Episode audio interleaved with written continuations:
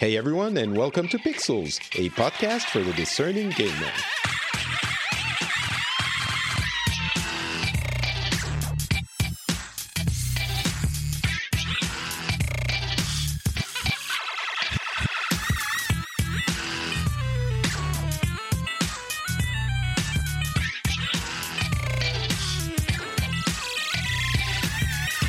Hey everyone, and welcome to Pixels, a quick solo show today. There's not a ton to talk about, but there are a few tidbits that I think are worth discussing very quickly. So I'm going to go through the State of Play, the PlayStation Direct that was just broadcast a few days ago. We're going to talk a little bit about the Oculus Rift S and Rift Quest. Did I not talk about this last week? Or last episode, I guess I didn't. We're also going to be talking about the Valve Index VR, also something that we can go over relatively quickly, but I figured could be interesting for some of you that don't know exactly what all of these are about to detail the characteristics and possibly what would be interesting or motivating. And then a bunch of other little bits of news like EA Access coming to PS4, which is kind of crazy and unexpected. I feel like this wasn't made a big deal of because it probably isn't for most people, but from a business side, I think it's really interesting, and a bunch of other things. So let's get started with the State of Play, where there were a number of games. Monster Hunter fans are very happy about the upcoming expansion that is set in the north. The north meaning it's Icebound, and I think it's Iceborne, the name of the expansion. There's also stuff changing in the old world, so everyone is going to get something out of it. A bunch of other games, Predator, which is coming in 2020, which could be interesting, and a few others. But the two I noted were, first, Away. I'm going to talk about Final Fantasy VII Remake, which is finally resurfaced. But Away is one that also struck me because it is one of the strangest concepts for game I have ever seen. Essentially, it looks like a flying squirrel simulator where you are some kind of weird animal on an island and you have to survive. But it felt like nature. And I don't know if that is even a proper way of qualifying a game, but it felt like nature. That's what I take away from it. And the lower, like micro level of nature, like insects and small animals, and you're a flying squirrel, I guess, and you're running around. It feels like platforming and God knows what else. It's very strange. We don't have a lot of information on what the gameplay is actually going to be. I think is the most, potentially downfall-y part of it.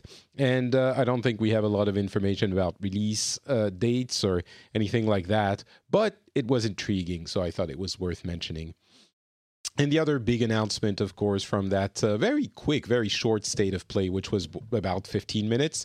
And by the way, they set expectations for all of this quite early on. They did say they were essentially going to talk about the Medieval Remake, which Medieval fans are going to love. I wasn't one of them, so it's kind of, whatever. But so it was approached in the proper way. I think that was well played on their part. But they did show the remake, the new details on the remake of Final Fantasy 7, of course, the legendary PlayStation 1 game, which was presented with much fanfare and applause at E3 in 2015, and essentially has not been heard about since. So it was starting to get into vaporware territory, and it's good that they finally showed something because it was becoming a joke.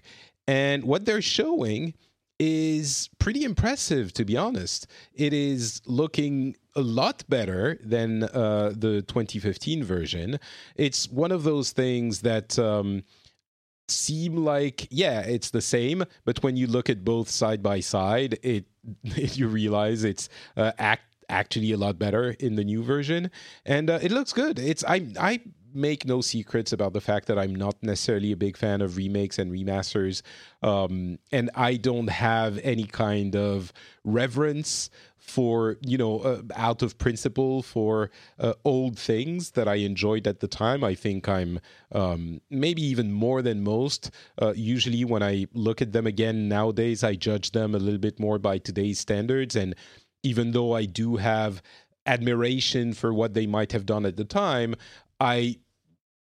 whenever I say, oh, it was a great game, I would say it was a great game at the time. I wouldn't say it is a great game, and unless it actually holds up. I think a lot of people look at old games and perceive them with their emotion from that time, which I think I tend to not do, and this is why I have very little reverence for those games, as I say. But with this one, so usually the remakes, remasters, I'm not so much into, but this one, I think I might be convinced to get and even play to an extent, because it is in the same style, or same spirit, I should say, as Resident Evil 2, which came out earlier in the year, meaning they really reimagined the game for a modern audience. So, and while I say I don't have a lot of reverence, out of principle, I do have very fond memories and a great admiration for that game,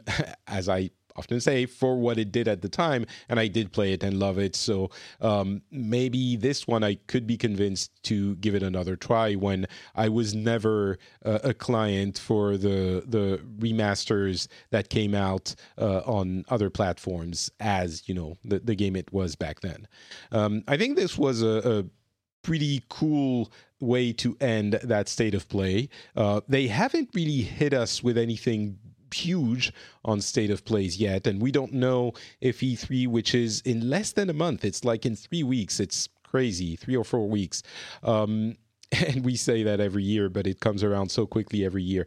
There is going to be more information about Final Fantasy VII Remake at E3, probably. They said more to come in June. We don't know if there's going to be a State of Play at some point during E3 to try and steal a little bit of thunder, or maybe catch a little bit of thunder from the conference. We'll see. But they haven't really made a huge State of Play yet at Sony, and maybe they will at some point. I think they are kind of smartly getting the low-risk things out first, and then maybe do some more exciting things in the future. The other thing I wanted to talk about was the series of VR headsets that have been announced and will be available soon-ish.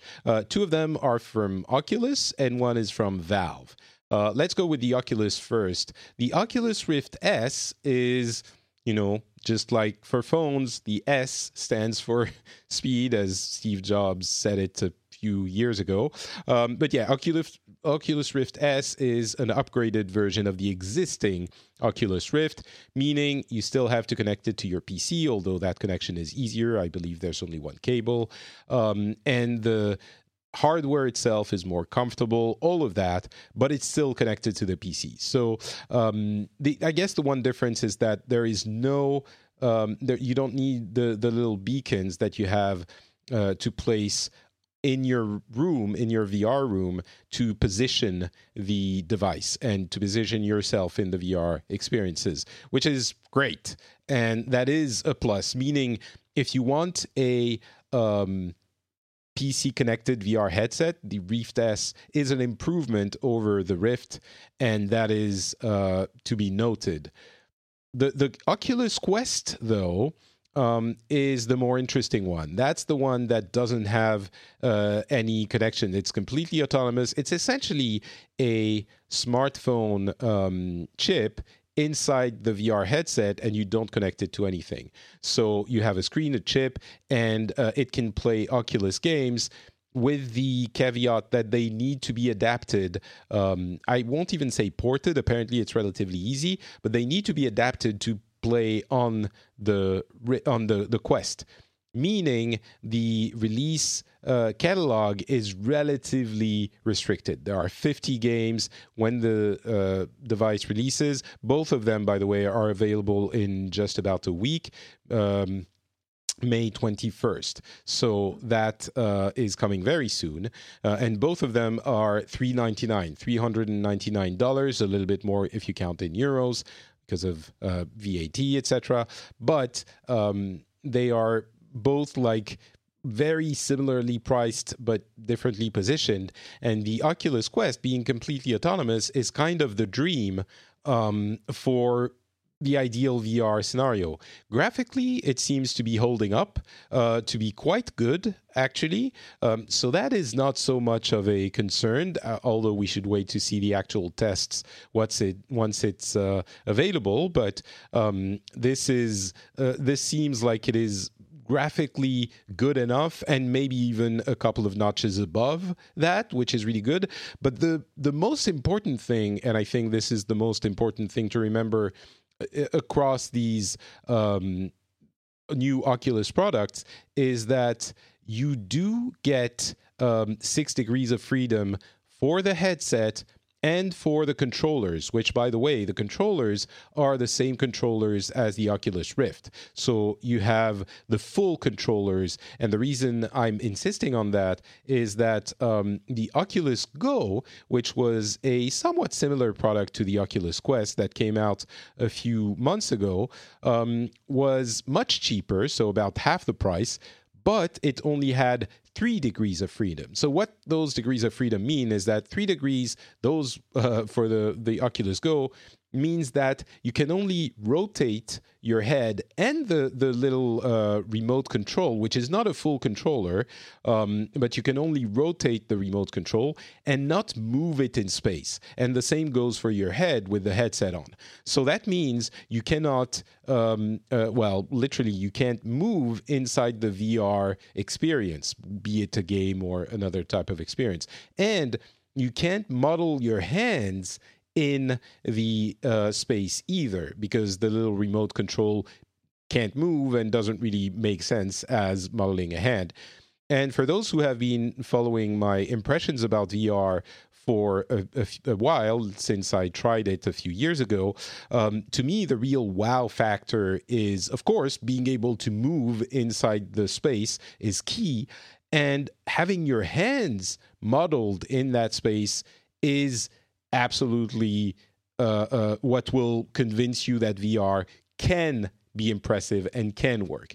Without that, all of the experiences I've had were meh to... I mean, of course, some of them were very disappointing, but some of them were meh to okay, or just okay. But when you put the hands, then there's some real magic that happens, because you move your hands, you see it happening inside your field of view, and that creates some real magic. And so the Oculus Quest, even though it is a portable device that also has inside-out tracking, so the cameras will situate you in space, and you don't need the totems or the beacons to place you in the VR space. So even though it's a very arguably simple apparatus,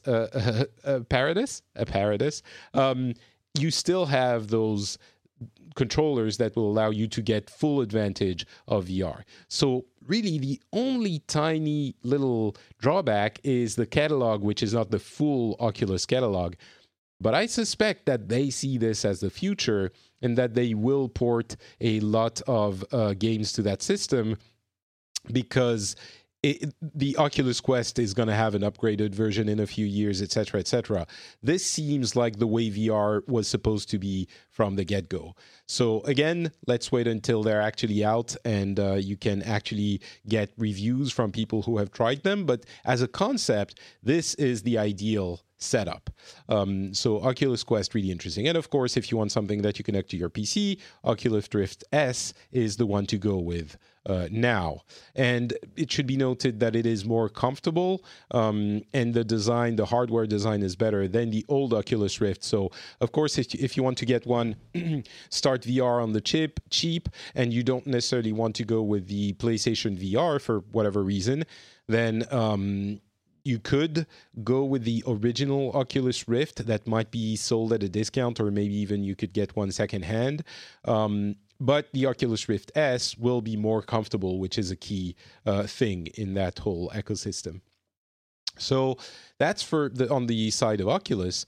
And Valve announced the, or gave the details about the Valve Index VR, which honestly, I don't know what to think about. Or rather, I know what to think about. I think it is not a good deal because it is like super high end. And for some people, I guess when I'm saying it's not a good deal, I'm talking for the general public. There are some people that are going to be really interested in this, but the headset itself costs $500. It will ship at the end of June. It costs $500, and you might think, well, $399 to $499, that's roughly the same thing. Yes, but that's the headset alone for $499. If you don't already have those beacons that were sold by HTC with the HTC Vive, okay, I'll start over. $499 for the headset. A couple $100 or more for the beacons, which you need because there is no inside-out tracking. It's only, you do need the beacons to situate you in the VR space. And the controllers, which are new, the Knuckles controllers, which, the Index? I never remember which ones are the Knuckles and which ones are the others. But the controllers allow you to move your fingers and show that in the VR space, which is cool. But between the beacons, the headset, and the controllers, you're up for $1,000 for that headset. That is more than double the price of the Oculus Rift S. Sure, it has a better screen, it is more, it has like better resolution, better refresh rate, et cetera, but that is a lot of money to put in to a headset for the kind of things you could get for less than half the price. So I'm not sure what Valve is thinking there. I'm guessing they're going to sell some of them to some people, but it is a tough deal to argue for, in my opinion. Of course, if you already have the HTC Vive, then as I mentioned, you could use the existing beacons, so you don't have to fork for that, and it reduces the price to like $700 and change. But still, that is still a lot of money. I guess you could buy just the headset, but and use games that you play with the controller. But again, that doesn't really make sense for VR, in my opinion. So, yeah, Valve is not really winning, in my opinion. And they have announced, I think, a couple of years ago that they were getting back to making games, or a year ago. But between Artifact and the issues with the Steam store and a bunch of other things, I don't know. I'm kind of disheartened by what Valve is doing at the moment and has been doing for the past few years. I would love to see them make games again. Maybe that's what they're working at right now. And they did fire a bunch of people from their VR section, maybe their VR department, maybe the Valve Index VR was almost done and they figured we'll finish this and then we'll move on to other things. They could be doing all of these at the same time, the store and the VR and the games, but yeah. Anyway, so Valve is releasing the Index, and I'm sure that there are a few of you listening who are thinking, oh, but this is perfect for me, and it's the high end of VR headsets, and if that's the case, very happy for you. I hope you enjoyed very much, but I think that's a rare instance in the gaming community. All right, I did want to talk about that EA Access subscription service coming to PlayStation 4, which, if you remember a few years ago when... EA Access, EA has a number of subscription services. Well, two, I think. One, which has two different names, is available on Xbox and PC, and I think that's EA Access. That's the one we're talking about coming to PlayStation 4. It is the cheaper of the two. It costs $5 a month, or $30 a year, which is a reasonable amount of money, and it gives you access to their vault, which is not all of their games, but a good number of classics. Well, I shouldn't say classics. There are games like that are, let's say, over a year old. Things like Star Wars Battlefront 2, Burnout Paradise Remastered, Battlefield 1, and of course, many of their sports games, you know, NBA, NHL, etc., etc. So, especially if you're into the sports EA, I think that might be interesting to you. And the EA Access Premier is PC only and gives you access to all of their first-party games, meaning you get access to more recent games like, you know, Anthem and FIFA 19 and all of those. It should be noted that with EA Access, the cheaper one, you also get a few hours of access to those newer games. I think it's 10 hours, it's essentially trials. So you could try Anthem, Battlefield 5, etc., and decide if you want to actually buy them, which, again, is not a, you know, an insignificant experience for the $30 a month if you choose to go annually, which I think is probably the better way of doing it. So those are the services that are available from EA, the subscription services. EA Access Limited, EA Access Premier, all of their games without limitations. Well, a few years ago, they announced the service and announced it was also coming to Xbox One, which Sony quickly responded to by saying, we don't believe, I don't remember the quote exactly, maybe I can read it in that Polygon article I'm referring to. The quote was, it does not bring the kind of value PlayStation customers have come to expect. And they said, we don't think asking our fans to pay an additional $5 a month for this EA-specific program represents good value to the PlayStation gamer. So, of course, this was a long time ago. That was 2014. The world has changed since then. And it's interesting to see that Sony is cooperating with EA on that front now. I think everyone's a lot more used to paying different subscription services everywhere. But I don't think this is about the PlayStation 4 so much. Sony, I don't think, has a significant advantage in allowing EA to be on their PlayStation 4 at this point.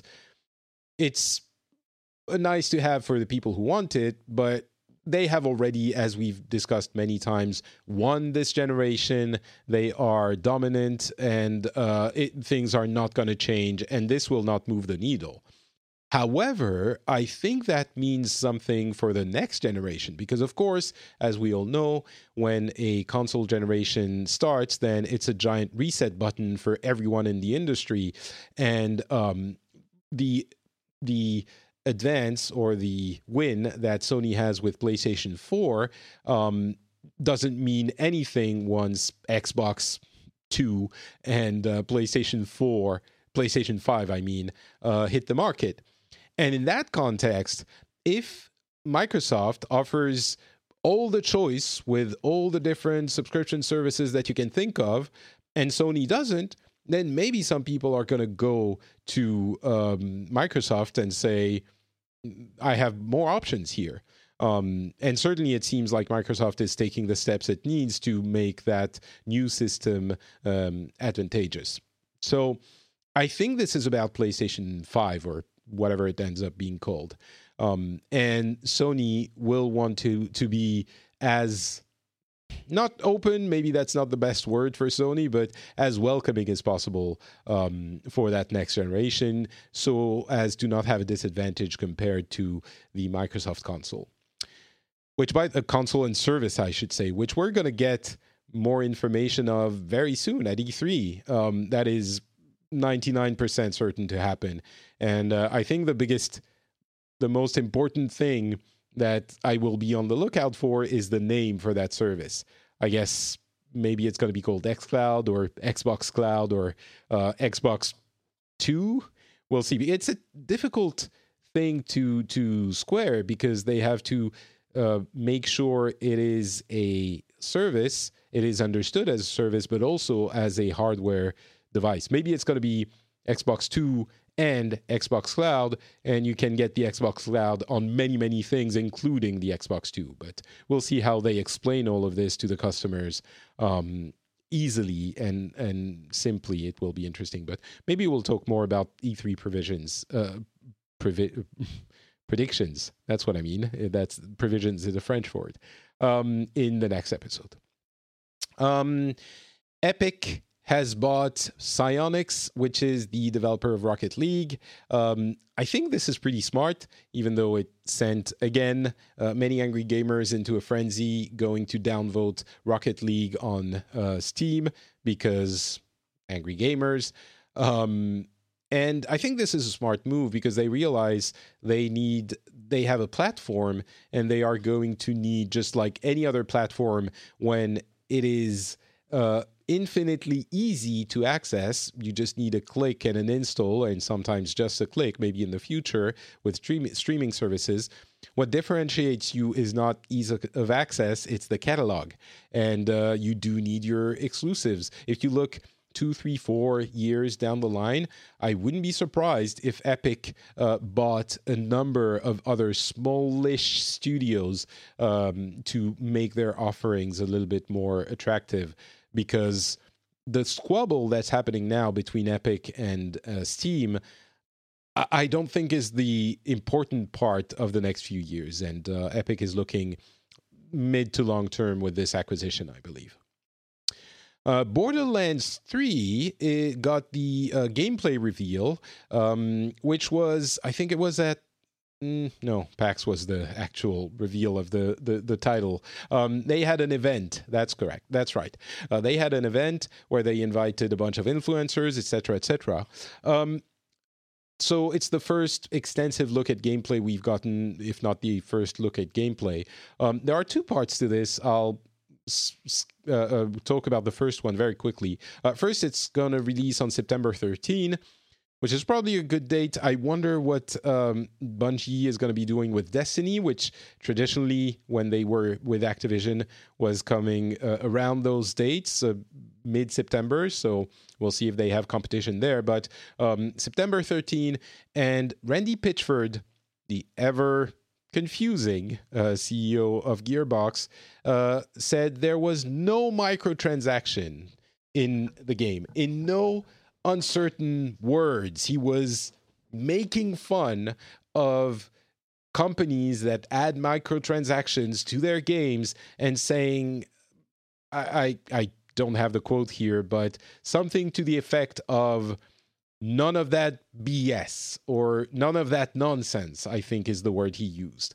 So watching the reveal, you come away with a very clear message that you buy the game and there is not even a way to buy anything, be it cosmetic or arguably even DLC, like additional campaigns and stuff in the game. And that comment was very quickly and confusingly walked back by other developers at Gearbox and PR people, and some journalists apparently are saying that this is not what they're hearing from people at Gearbox, that there are microtransactions probably of a benign nature, something like cosmetics, and maybe like DLC packs and stuff like that. But when you say no microtransactions and none of that nonsense, that's not what people expect.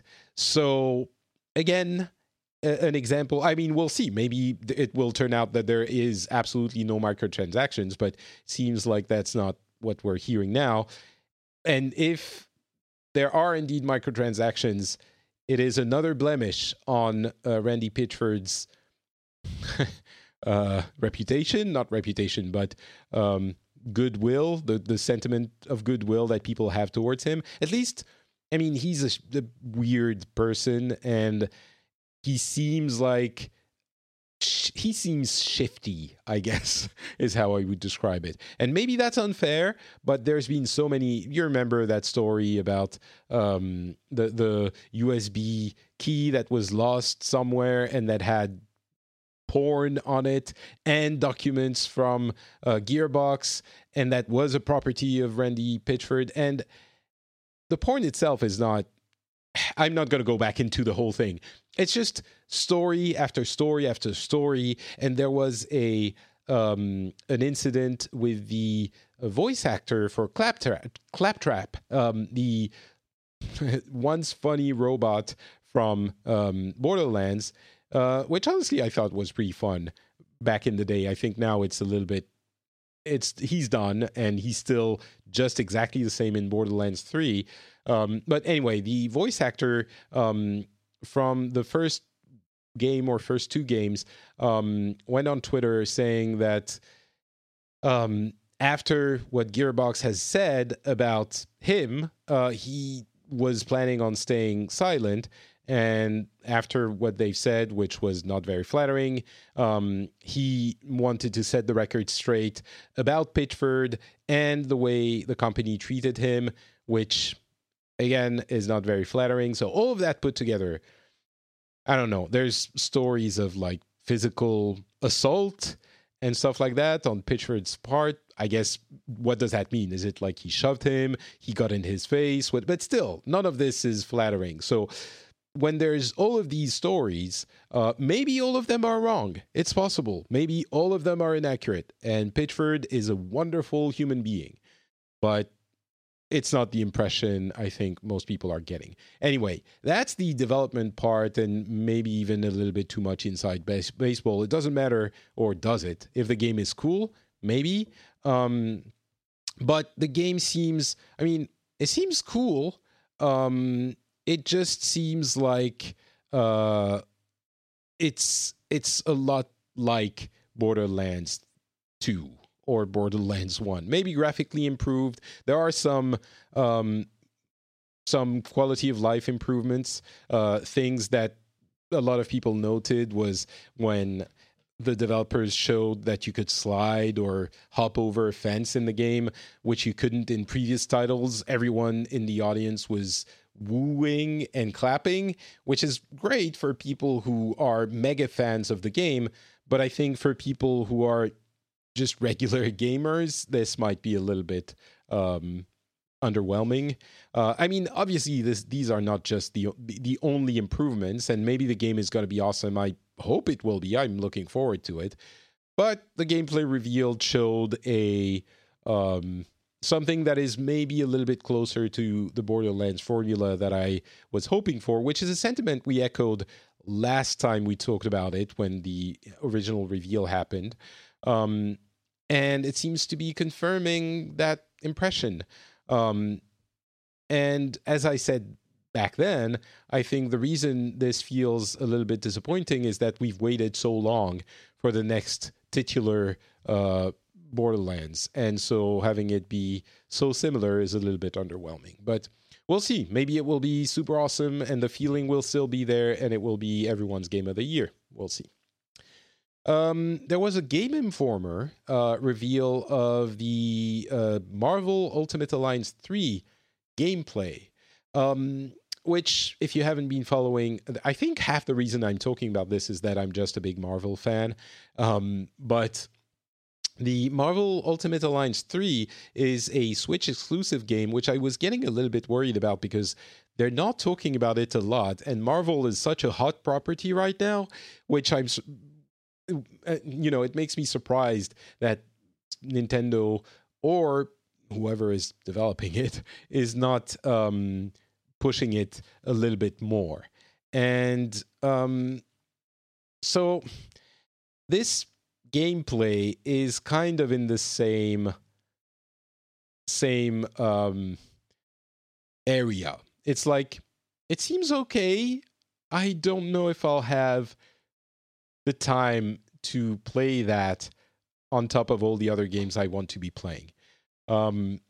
I don't know. It's it seems the gameplay video is weird. Go to YouTube and just search, you know, Game Informer Marvel Ultimate Alliance 3, and you'll get the exclusive gameplay video. At times, it seems really fun, and at times, it seems kind of dull. So, and that's coming from a big Marvel fan, so I don't know. Well, we'll see.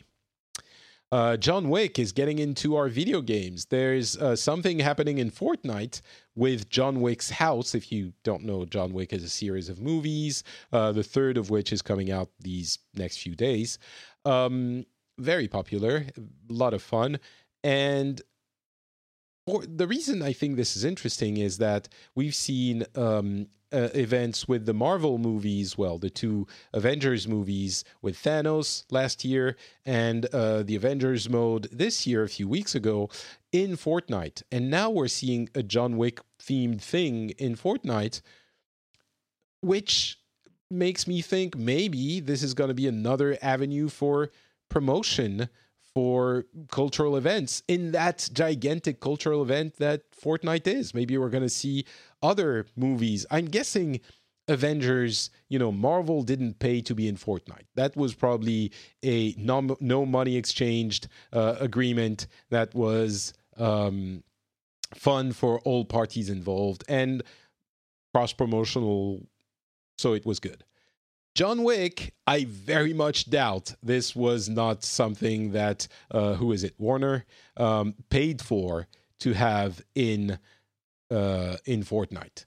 That I would be very, very surprised. But I don't know. Maybe it isn't. Maybe it's something. I mean, there are bounties and there's a bunch of things. It's not just the house that is there and no one can understand why it's there. There are gameplay related things in there. So that's an interesting way of approaching promotion for a cultural event or a movie. I wouldn't be surprised if the trend continues. And maybe it will even happen in other games, but obviously Fortnite is the one everyone is looking at the moment still. And there's, by the way, a strategy game based on John Wick as well. So John Wick is game aware, which is pretty cool. Oh, I did want to talk about Mordhau. I guess that's how you read the name, which is a Steam game that is that was kind of the hit.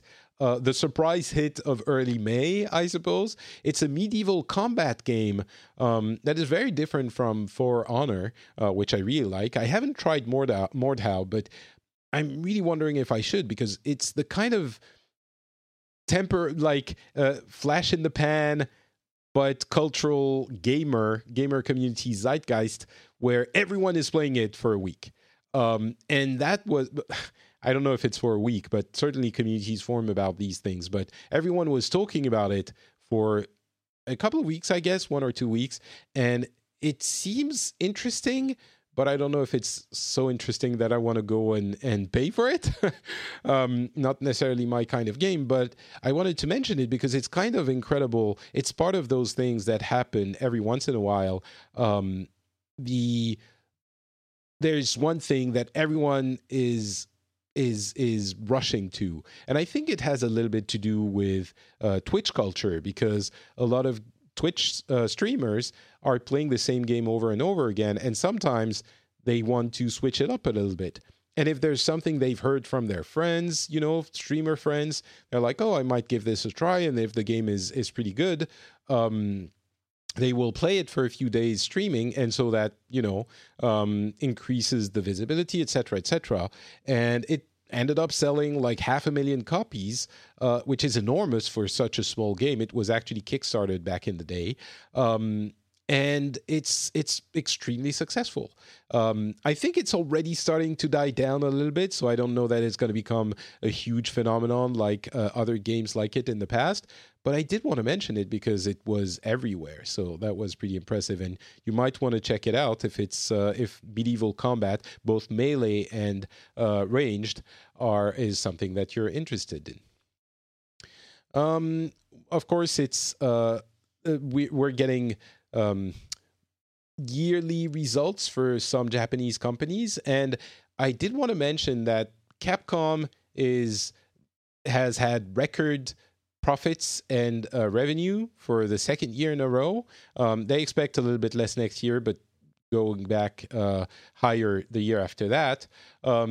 And Bandai Namco is still benefiting from Dragon Ball Z, Fighter Z, and other Dragon Ball games' success.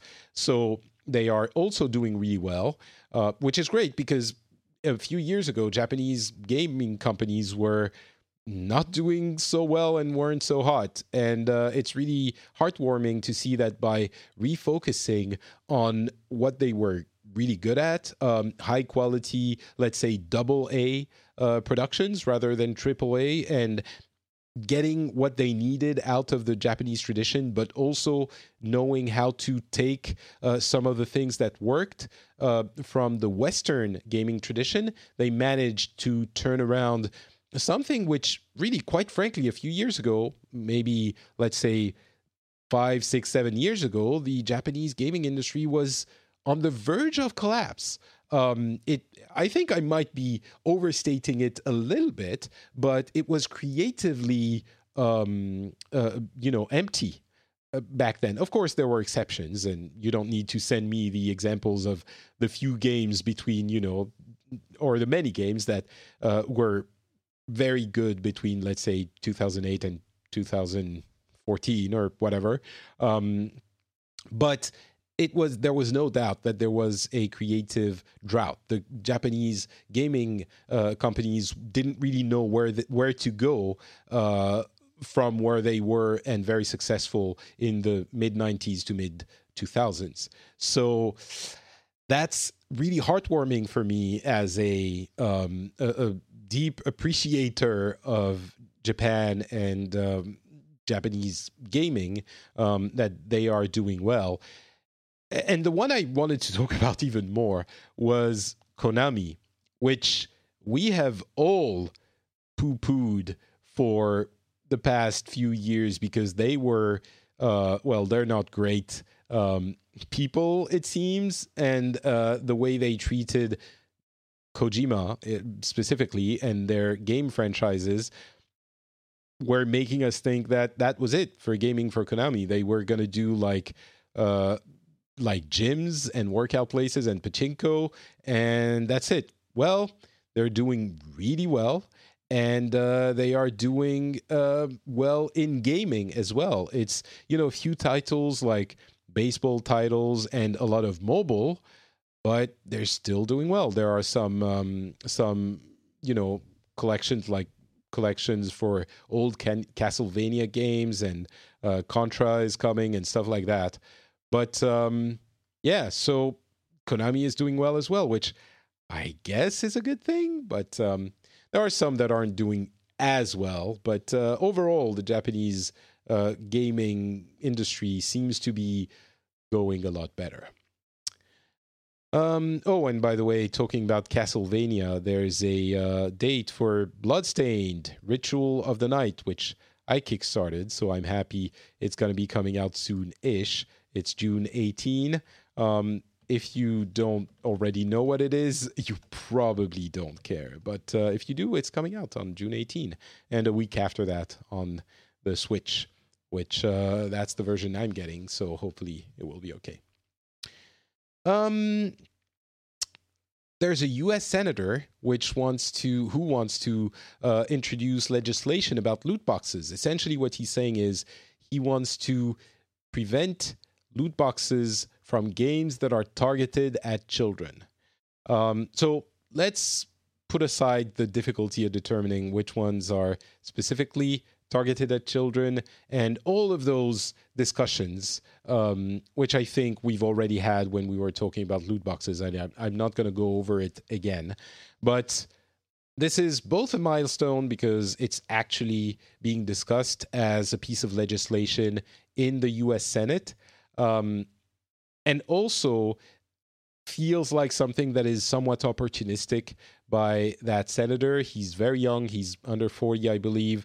Very conservative, very right-wing, which is not surprising. You know, that piece of legislation is not necessarily surprising because it's framed as protect the children from predatory practices, which, you know, is an argument that many have made. So I think it kind of works. But I think my point is we don't know. So it's groundbreaking in that sense, but I don't know how much support it is going to get. It might scare the gaming companies into doing something about loot boxes themselves so as to not be regulated. But yeah, I think my conclusion from the discussions about loot boxes in the past was what I could see realistically happen is requirements for rates of drop rates for items from loot boxes for everyone, some restrictions on the type of loot boxes you can do. That's a little bit more far-fetched, but for example, you can't have loot boxes that affect gameplay in a game that is already paid for. That seems like it's more of a developer choice. But another thing I could see legislated is an age restriction. So unless you are over 18, you just cannot buy a loot box. And that is totally doable. And now, of course, that legislation is, you know, can be jumped across by minors who get accounts where they pretend to be adults and etc. But it does make it a little bit more difficult. And I think that is something that could happen. That is essentially putting aside the difficulty of determining what exactly is quote-unquote targeted at children, that is something that could be envisioned. But we'll see how far that piece of legislation goes. My suspicion is not very. DNA, the company that is working with Nintendo, has announced a new Pokemon mobile game for this fiscal year. So before the end of March 2020, we don't know anything about it, but that's an interesting announcement. Microsoft has teased a new AR Minecraft game. So that would be we'll know more in a few weeks, but that would be, it looks like it would be kind of a Pokemon Go type thing. So between that, Pokemon Go, and Harry Potter Wizards Unite, we would have a lot of similar games coming to our mobile phones this summer. I wouldn't be surprised if that Minecraft thing came out this summer and would have the same kind of mechanics. Dead Cells is coming out on iOS and a little bit later on Android. It's coming out on iOS this summer. If you haven't played Dead Cells, I don't know exactly how well it will translate with mobile controls, but that will be an option. I suspect it will be a little bit cheaper.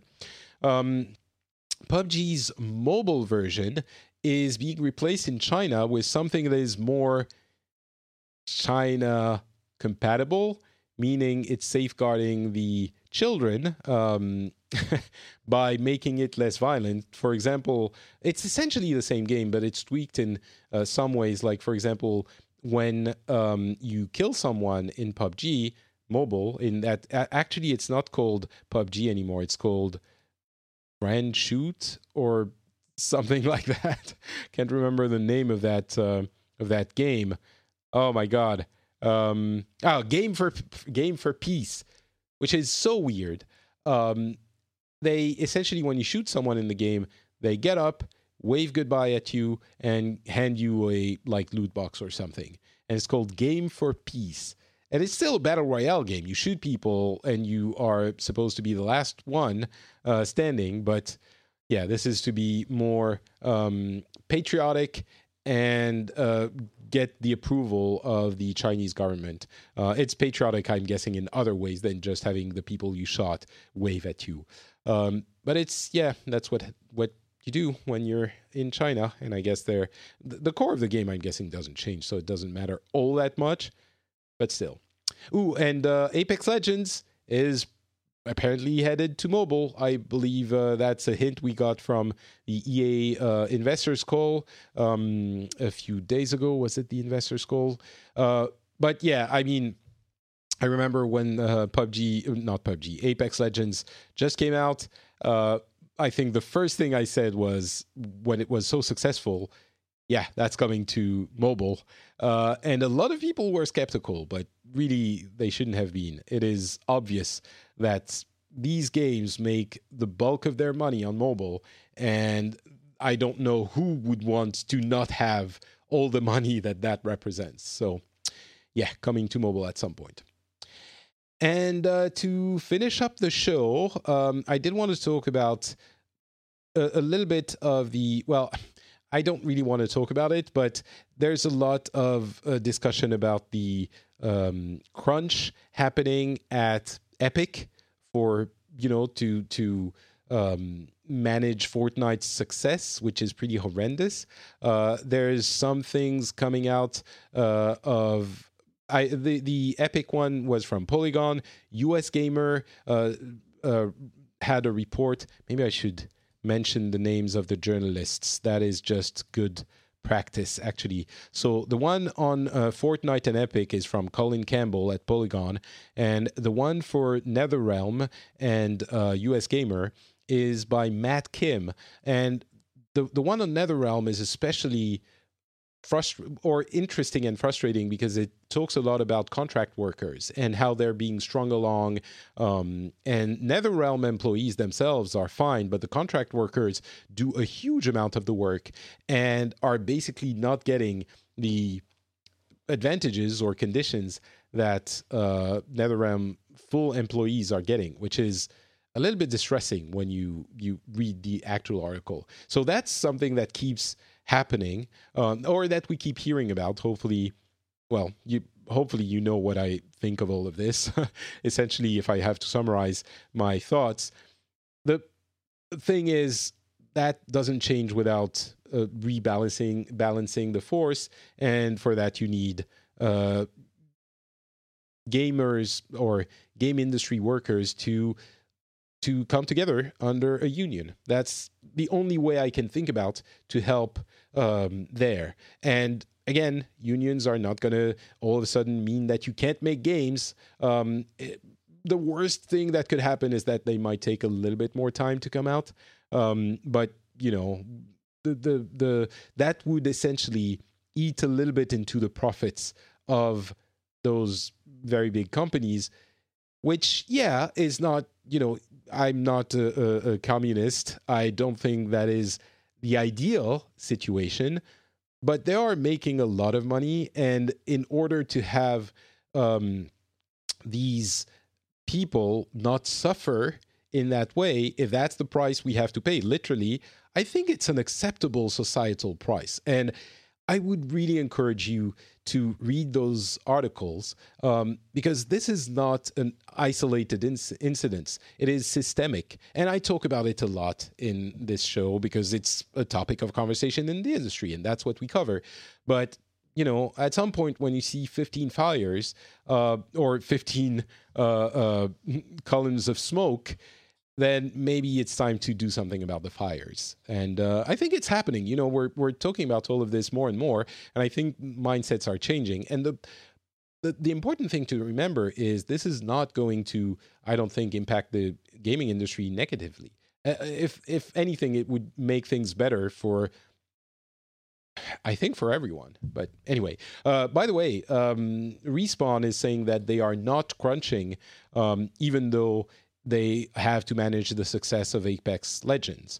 Now, of course, the counter argument is, well, Apex Legends is dipping in viewership and all that, probably because they didn't have as fast updates as Fortnite did, which Fortnite was able to achieve because of crunch, etc., etc. I don't know that this is necessarily the case. I think Fortnite was way more successful because it's popular with kids and it's becoming a playground for kids, and Apex Legends was very popular for the first few weeks, and then the popularity dipped back to a level that was much higher than what they expected in the beginning to begin with. So it's not as black and white, but still, Apex Legends is certainly not as popular as Fortnite. I don't think if all of this can be attributed. Maybe it would have stayed a little bit more relevant if they had crunched like crazy, but I don't think it would have all of a sudden magically stayed at the insane hype levels that it was at when it launched. What else? Well, I guess the last thing I do want to mention, there are two things. First, talking about Fortnite, there was a really interesting article in Polygon. Them, again, you know, I've said that a couple of times, but the people who think video game journalism is not good, first of all, it was never true. But in the past couple of years, we've seen so much incredible reporting on, ironically, sites that were attacked for the way they were doing journalism. Sites like Kotaku and Polygon, which, you know, it's a lot. It has a lot to do with the Gamergate movement. So the reason they were attacked or mocked or derided was not actually what the people were talking about. But my point is, those sites specifically, but others, as I've mentioned, are doing such great reporting. And this article by Patricia Hernandez is another great example of that, of how Fortnite is having a unexpected consequence of creating this bullying situation between kids who can afford to get special skins and those who can't. And that is really unexpected. You know, Fortnite has a lot of, you know, it could be discussed in many ways for many things, but essentially what's happening is that not everywhere, of course, but in some instances, the kids who can't afford to have custom skins and who just use the default skins from the game, which don't affect anything, are being bullied. And the term default, like being a default, is becoming a derogatory term for things inside Fortnite and outside of Fortnite as well. It goes really far. Like kids, you know, kids have always been cruel, and that's how you learn not to be cruel, I guess. It's by being cruel a little bit, and hopefully your parents teach you how what's important and how to not be, you know, how to be a good person. But still, living through those things is how you learn empathy as well. And you can't, I don't think it's always the parents' fault if the kids are mean. But what happens in Fortnite, just like in the playground, I suppose, is that they gang up against kids who don't have a custom skin, like a skin that they won or that they bought, and there's this urban legend that having a non-default skin makes you better at the game. And I'm not going to summarize the entire article there, but it is really interesting and a great read. And again, Fortnite didn't invent cruelty in kids, and this is just one place for it to express itself. But it's a place that is, I think, unexpected and that we wouldn't expect would take this form.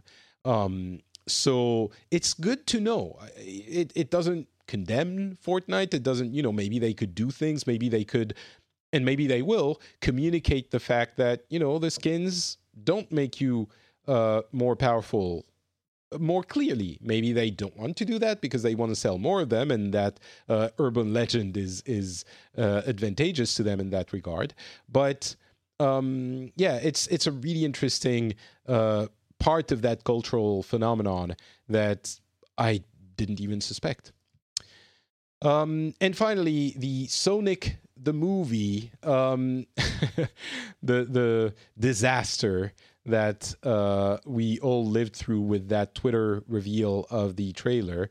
So, as you've seen, I'm certain, Sonic. Why am I saying Sonic? Sonic, it looks horrible. The design is horrendous. And the director has come out and said, we get it. All right, we're going to rework it.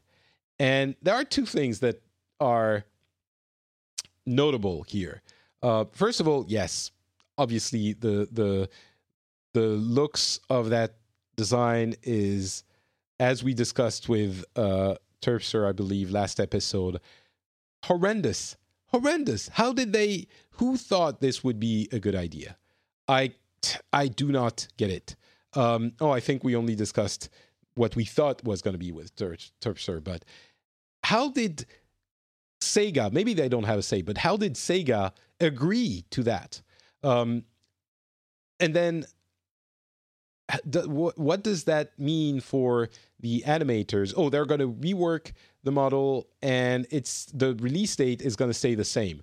So at this stage in a movie's production cycle, it's impossible to change that model without major reworks to the entire movie. You know, like the model itself, of course, but animations have to be redone. And those poor animators are probably going to have to work a lot. We were talking about crunch. That is a common theme that has been mentioned throughout the commentating press, I think. Oops, apologies. That's what happens when I can't breathe and I talk too much. And so what does that mean for them? And the second thing is, a lot of people have discussed the creative intent of the director and what it means if they just change their... It's Jeff Fowler, by the way, the director. What does it mean if the angry Twitter mob makes him change his mind? Was his creative intent strong to begin with? I'm guessing probably not. This seems like something that had been discussed internally very much. And someone was saying, we have to change this. And someone was saying, no way, we're sticking with our design for whatever reason.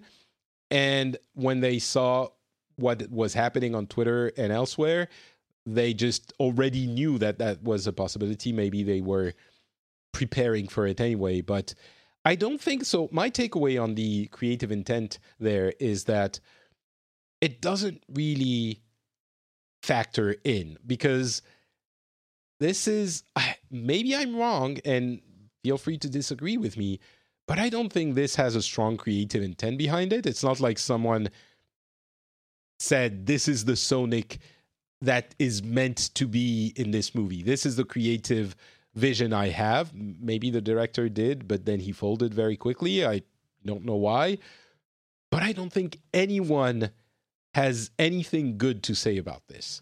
And usually when you're talking about the debate around creative intent, you have some people who love one thing and some people who dislike it. And at that point, creative intent is a valid discussion. And maybe even if the some people who like it are a small group, you know, it is valid about art. It's valid about many things. I mean, art as in like museum type of art. It's also valid, of course, in gaming and movies and all of that. I think this is the one example of an exception that confirms the rule, right? It's an exception where, in this case, creative intent, I really don't think applies. I haven't seen anything that leads me to believe that there was a strong creative mind behind this design. Not in the creative team with this reversal, and not in the reaction of the public, which is a factor in all of this. If at least some people were standing up and saying, no, this is the Sonic we want for this movie, or this makes sense, or this, any reason, anything really, then there could be a discussion there. But when no one wants it, and even the director is saying, all right, we don't want it either, essentially, the creative intent discussion, I think, doesn't apply. So even though it usually applies to almost everything. So yeah, that was my 2 cents on this. So yeah, that is it for this episode of Pixels, which an hour. See, I can talk. I guess I know that I can, but now everyone does too. A lot of stuff coming up. I wonder if we'll have another episode before E3. I mean, E3 is in, as I said, I think 3 weeks, but the closer we get to it, the least less news there is, so we'll see if we do another one. But if we do, we'll be back in a couple of weeks. It will probably be that. There might be games I want to talk about if I played them. We'll see. And if we don't, the next one will be the big Pixels Fiesta, hopefully, with Scott. I haven't actually confirmed we're doing it, but it's become a tradition. So we will be probably commentating the E3 conferences live. And we will also be doing a wrap-up with the Pixels comment show between Boop and Pixels at the end of E3, probably the day after the last conference has happened. So look forward to that. And until then, you can follow me on Twitter, Facebook, and Instagram under the name NotPatrick, as always. And you can find this show at frenchspin.com if you want to comment on anything I've said. Thank you very much for listening, and we'll be back in a few weeks. Bye.